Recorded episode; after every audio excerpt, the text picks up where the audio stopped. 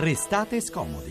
E noi riprendiamo il nostro racconto sulla storia, gli ultimi giorni di solitudine di Giovanni Falcone con la quarta puntata di Falcone, me lo ricordo. Francesco Lalicata, giornalista, scrittore e amico del magistrato ucciso nella strage di Capaci 25 anni fa, insieme agli uomini della sua scorta e alla moglie, il magistrato Francesca Morvillo, ci spiega perché eh, decisero di uccidere Falcone, che oggi tra l'altro avrebbe compiuto 78 anni anni e perché decisero di ucciderlo non a Roma. Ascoltiamo Francesco Dalicata a colloquio con Mario Vitanza.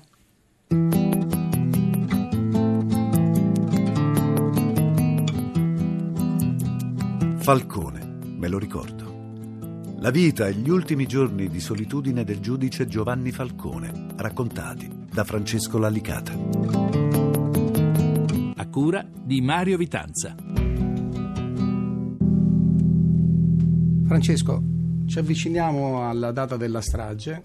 La mafia perché decide di ammazzare Falcone? In quel momento cosa stava succedendo? Qual è lo snodo di allora, questa storia?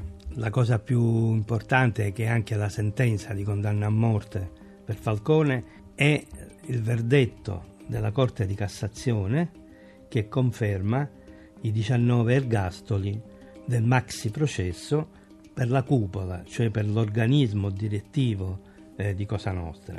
Da quel momento Cosa Nostra è decapitata, non ha più una direzione e il dottor Rina, che è latitante, sta cosa la capisce benissimo e capisce anche che in qualche modo bisogna intervenire per cambiare quel verdetto perché se no eh, l'organizzazione Cosa Nostra è finita, sarebbe, fi- sarebbe finita. finita. E quindi comincia un'istruttoria per ammazzare Falcone a Roma. Arriva una squadra, arriva Messina Denaro, arriva Nigraviano, arriva Spatuzza, arriva proprio una squadra forte con l'intenzione di monitorare il magistrato e trovare il punto debole e ucciderlo all'antica, si direbbe, cioè con, con, le armi, con la pistola, il fucile, il Kalashnikov o quello, o quello che è. Mentre fanno questa istruttoria però sbagliano, non conoscono la città, eh, vanno in un ristorante al matriciano a cercarlo e non lo trovano perché confondono il matriciano con la carbonara che invece è il ristorante dove Falcone eh, in, in, effetti si, re, si recava. Tant'è che a un certo punto Rina da Palermo fa sapere stop, basta, tornatevene perché si fa a Palermo e si fa in altro modo. Si fa col tritolo, si fa con 500 kg, 400-500 kg di tritolo e non sfugge a nessuno che è una cosa diversa. Perché un conto ammazzare un magistrato a revolverate. Comincia la, mm. la strategia stragista di... Comincia la strategia stragista del, dei corleonesi che intendono ricattare lo Stato, non è più solo la mafia contro Falcone, ma è la mafia che cerca di condizionare i provvedimenti legislativi che eh, lo Stato aveva preso nei suoi confronti.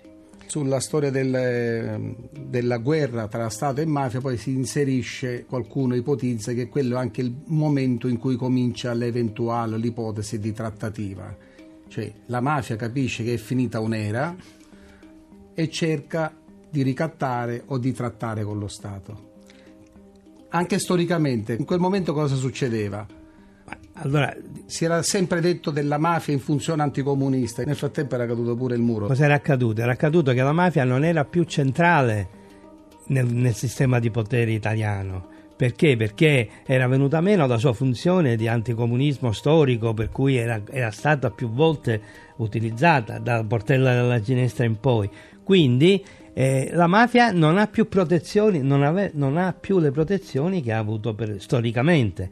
A quel punto si sentono abbandonati e, e cercano una via per ribaltare questo tavolo. Certamente c'è qualcuno che gli fa credere che si può fare una cosa del genere, perché io mi chiedo chi gliel'ha detto poi nel 93 a Rina che esisteva la Galleria degli Uffizi e che, che, bisognava bombardare le opere d'arte per ricattare lo Stato. Non è un'idea che può venire a un contadino corleonese, seppure ricco e intelligente. Questa è sicuramente frutto di una sinergia non buona, di una, di una cattiva sinergia che nel, nel, nel corso de, degli anni abbiamo visto diverse, svariate volte. Sulla trattativa. C'è da dire che io non so se poi c'è stato o non c'è stato, secondo me, ma è una mia idea personale, la trattativa esiste da quando, da quando, da quando sono sbarcati gli americani, la Sicilia è stato continua, eh, un continuo terreno di, di trattativa, ma di sicuro sappiamo che i carabinieri, per esempio, uh, sono andati da Cencimino a chiedergli di poter interfe- intervenire presso la mafia cordonese per fermare le stragi. Questo è un dato acclarato e sicuro che viene celebrato nei processi che sono ancora in corso. Il resto vedremo come va a finire.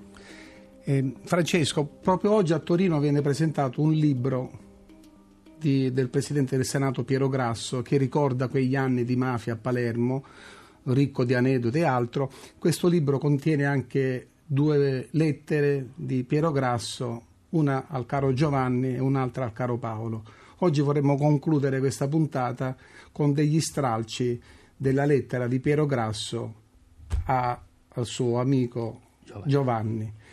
La voce è quella di Luca Ward, una voce anche di Radio 1 che si è prestato con grande passione, anche civile, alla lettura di questi stralci di lettera. Ascoltiamo.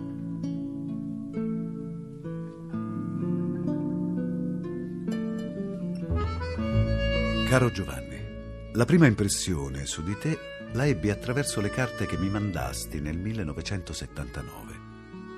Ero incredulo per la professionalità con cui tu, giovane giudice istruttore del Tribunale di Palermo, inviavi a me, giovanissimo sostituto procuratore, gli sviluppi dell'indagine che stavamo seguendo su una carcassa di motorino, nemmeno si fosse trattato di una rapina o di un omicidio. Ma tu eri così affrontasti quella denuncia con la stessa serietà con cui avresti affrontato successivamente le indagini di mafia, al punto di utilizzare le più avanzate tecnologie per risalire al numero di matricola che era stato, come sempre, a Braso. Quella delle sedie vuote è una metafora che nel nostro paese è molto usata per spiegare ai giovani che purtroppo Quei tanti nomi che sentono spesso ripetere dai loro insegnanti o dalla televisione in occasione di anniversari dolorosi non sono solo simboli o pagine di storia, ma uomini e donne con una vita normale, desideri e rimpianti, pregi e difetti come ciascuno di loro. Persone che rientravano a casa la sera dalle loro famiglie, che facevano i compiti con i figli e programmavano le vacanze con gli amici e che da un giorno all'altro sono mancate per sempre, lasciando appunto sedie vuote a tavola, a pranzo e a cena, nelle occasioni di festa e in quelle tristi. Negli anni in cui ci siamo frequentati, ho capito che delle tue tante qualità la più rara, la più difficile da prendere ad esempio, è stata senza dubbio la tua capacità di resistere, di sopportare, di non fermarti di fronte agli attacchi, quanti ne hai ricevuti, Giovanni? Non erano gli attacchi mafiosi a farti male, quelli te li aspettavi. A ferirti erano le ingiurie dei politici sulle carte, nei cassetti, le accuse dei giornalisti che sostenevano fossi diventato presenzialista, fossi salito sul carrozzone degli studi televisivi e ancora di più quelle dei colleghi magistrati. Con una luce triste negli occhi mi ripetevi, alla fine, vedrai, la ragione prevarrà. Nel 1992, purtroppo, a prevalere fu la violenza cieca e distruttrice di Rina, dei Corleonesi e di chissà chi altri. Anche se qualche idea, Giovanni, ce la siamo fatta. Il suono dei passi degli agenti della scorta sulle scale, quel pomeriggio del 23 maggio, mi rimbomba ancora nelle tempie quando ci penso. L'attentato è avvenuto intorno alle 17.55, pochi minuti prima. Dalla radio della polizia arrivavano notizie confuse. Furono però tra i primi a sapere dell'esplosione.